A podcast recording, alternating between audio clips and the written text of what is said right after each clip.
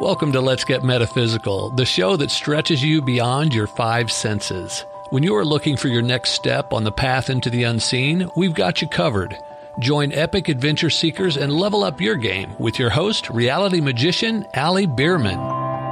How do you deal with people who are nasty or mean or unkind in some way in your life? And what if that person's your boss? Or a colleague? What if it's a family member?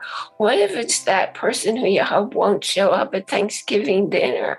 Well, many people will just keep feeling angry and have, shall we say, equally unkind thoughts about that person.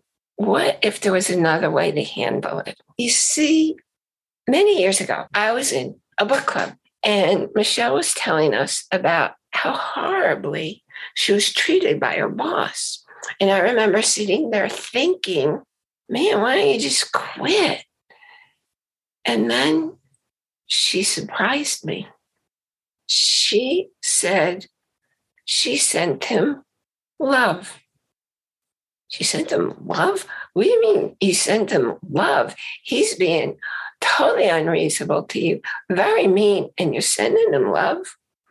Well, she elaborated. She said, you know, she's not like she went up and hugged him. It's not like she said, I love you, or any kind of interaction with him other than in her role as an employee of the person. But she sent him love energetically without saying anything, without indicating anything, just sending love from her heart which we know penetrated his being, got into his energy field. How do we know that?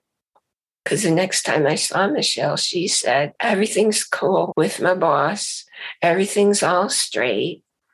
And in addition, everything's good with my father. With your father, what are you talking about?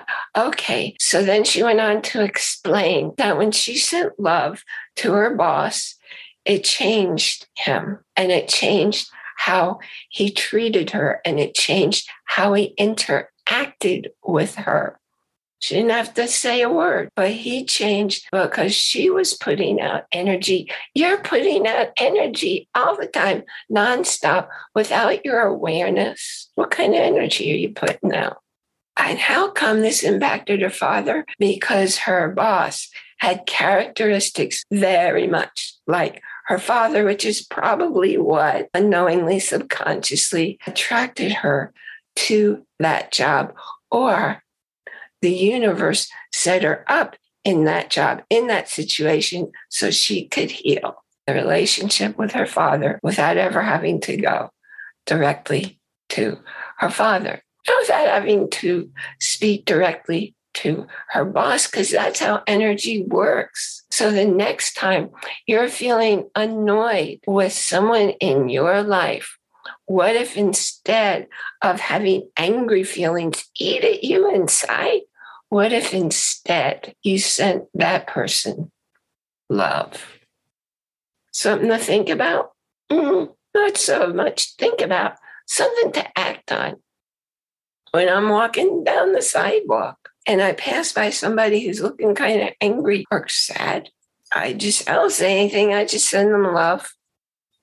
And if I'm smiling 99% of the time, their mood changes. If they're making eye contact with me, their mood changes and they smile too. Your energy impacts everyone out of your awareness, out of their awareness. That's why you feel a certain way around certain people and you get to choose how you want to act, how you want to feel in the situation, because nothing's chiseled in stone. Thank you for listening to me today. I'm Ali Bierman, and you've been listening to Let's Get Metaphysical, Connecting Heart and Mind. Join our Facebook group and also visit our website for the podcast where you can listen to or watch any episode of the show. Most importantly, remember to enjoy that's capital I N, capital J O Y, every moment